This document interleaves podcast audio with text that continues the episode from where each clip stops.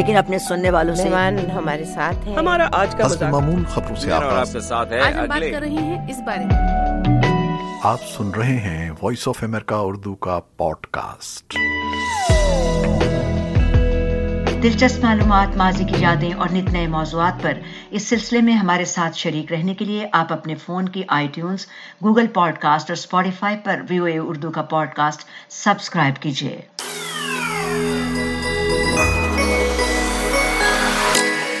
Voice of America Urdu کے pod cost کے ساتھ میں ہوں خالد حمید۔ پاکستان میں اسٹینڈ اپ کامیڈی اسی کی ایجاد تھی۔ اسٹیج پر کھڑے کھڑے بے تکان بولنا اسی کا کمال تھا۔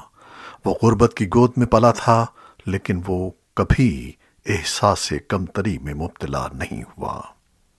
آج کے پوڈ کاسٹ کا موضوع ہے عمر شریف ایک لاسانی فنکار۔ تو آئیے سنتے ہیں پوڈ کاسٹ عمر شریف ایک ایسا فنکار، ایک ایسی شخصیت تھا، جس کے بارے میں لکھتے ہوئے قلم کی روانی ختم ہو جاتی ہے اور منتشر خیالات کو یکجا کر کے اسے ایک مختصر تحریر میں سمونا انتہائی مشکل ہو جاتا ہے۔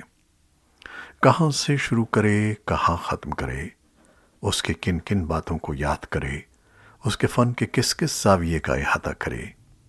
ایک گہرے اور وسیع اور عریض سمندر تھا اس کا فن۔ جسے اوراق پر بکھیرنا مشکل ترین کام ہے۔ میں سمجھتا ہوں کہ اللہ تعالیٰ نے اسے خاص ملکہ دیا تھا، جس سے اس کا دماغ، زبان، لب و لہجہ، حرکات و سکنات ایک ساتھ، ایک نقطے پر حرکت کرتی تھیں اور اس کے سامعین و ناظرین مبہوت ہو جاتے تھے۔ اس کے مکالموں کی ادائیگی اور اس میں شامل مزاح، سامنے والے کو بے بس اور لاجواب کر دینا یہ سامنے بیٹھے ہوئے حاضرین کو بے اختیار قیقہوں پر مجبور کر دینا، یہ کسی عام فنکار یا اداکار کے بس کی بات نہیں تھی۔ بڑے بڑے فنکار اور شخصیات اس کے سامنے لاجواب ہو جاتے تھے، کیونکہ وہ بولنے سے پہلے سوچتے، سمجھتے اور پھر بولتے تھے۔ لیکن عمر شریف کو اللہ نے یہ صلاحیت خدا داد عطا کی تھی کہ لگتا ہی نہیں تھا کہ وہ سوچ کر بول رہا ہے۔ برمحل، بے ساختہ اور بلا کسی وقفے کے لفظ اور جملے اس کی زبان سے برستے رہتے تھے۔ اور جتنی دیر میں دوسرا سوچتا تھا، وہ جملہ ادا کر چکا ہوتا تھا۔ اس وقفے کا استعمال اس کی ایسی خوبی تھی جو صرف اسی کو ودیت کی گئی تھی اور کوئی دوسرا اس مقام کو نہیں پہنچ سکتا تھا۔ اس کے علاوہ نت نئے خیالات، ڈرامے، فلمیں، کامیڈی شو اس پر نازل ہوتے رہتے تھے اور وہ ہر بار لوگوں کو چونکا دیتا تھا۔ پچاس سال سے زیادہ عرصے میں وہ کبھی رکا نہیں، تھکا نہیں اور کبھی زوال پذیر نہیں ہوا۔ پاکستان میں اسٹینڈ اپ کامیڈی اسی کی ایجاد تھی۔ اسٹیج پر کھڑے کھڑے بے تکان بولنا اسی کا کمال تھا۔ وہ غربت کی گود میں پلا تھا، لیکن وہ کبھی احساس کمتری میں مبتلا نہیں ہوا۔ بلکہ اسی لیاقت آباد اور لالو کھیت کی زبان، انداز اور ماحول کو اس نے اپنے مزاح کی روح بنا لیا۔ وہ بڑے خوبصورت انداز میں اپنے اس ماحول کا تقابل، طبقہ اشرافیہ، برگر فیملی، ان کے رہن سہن، ان کے تک کا برانہ انداز سے کرتا تھا۔ اور یہی اس کی کامیڈی کی روح تھی۔ وہ کبھی گھسے پٹے پرانے لطیفوں یا تحریروں کا سہارا نہیں لیتا تھا، بلکہ اپنے مشاہدے کی بنا پر روز مرہ واقعات میں مزاح تلاش کرتا تھا۔ وہ کبھی گڑبڑاتا نہیں تھا، بڑی سے بڑی صورتحال میں گھبراتا نہیں تھا، اور بڑے سے بڑے فنکار اور شخصیت کے سامنے اس کی زبان لڑکھڑاتی نہیں تھی۔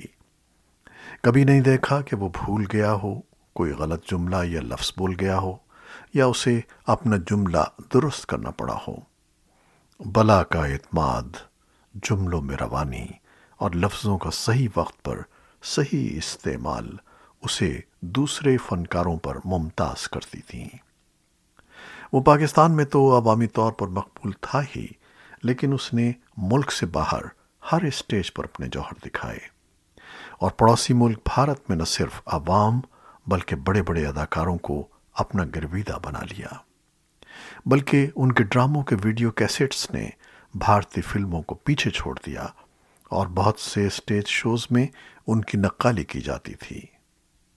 اور اکثر عمر شریف کو نوجوان فنکاروں کو جانچنے کے پروگراموں میں جج کے طور پر بلایا جاتا تھا۔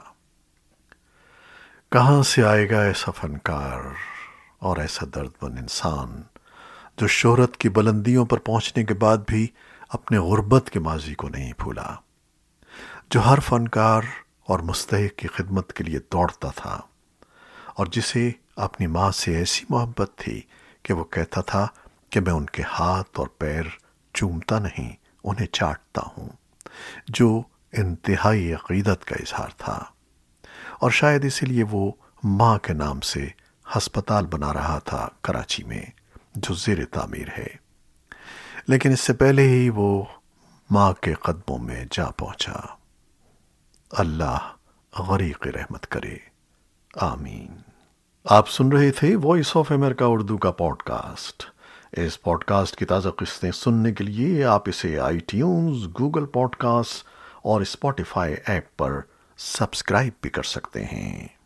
آپ وی او اے اردو کے پوڈ کاسٹ کی تازہ قسطیں سننے کے لیے اسے iTunes, Google podcast اور اسپوٹیفائی ایپ پر سبسکرائب بھی کر سکتے ہیں۔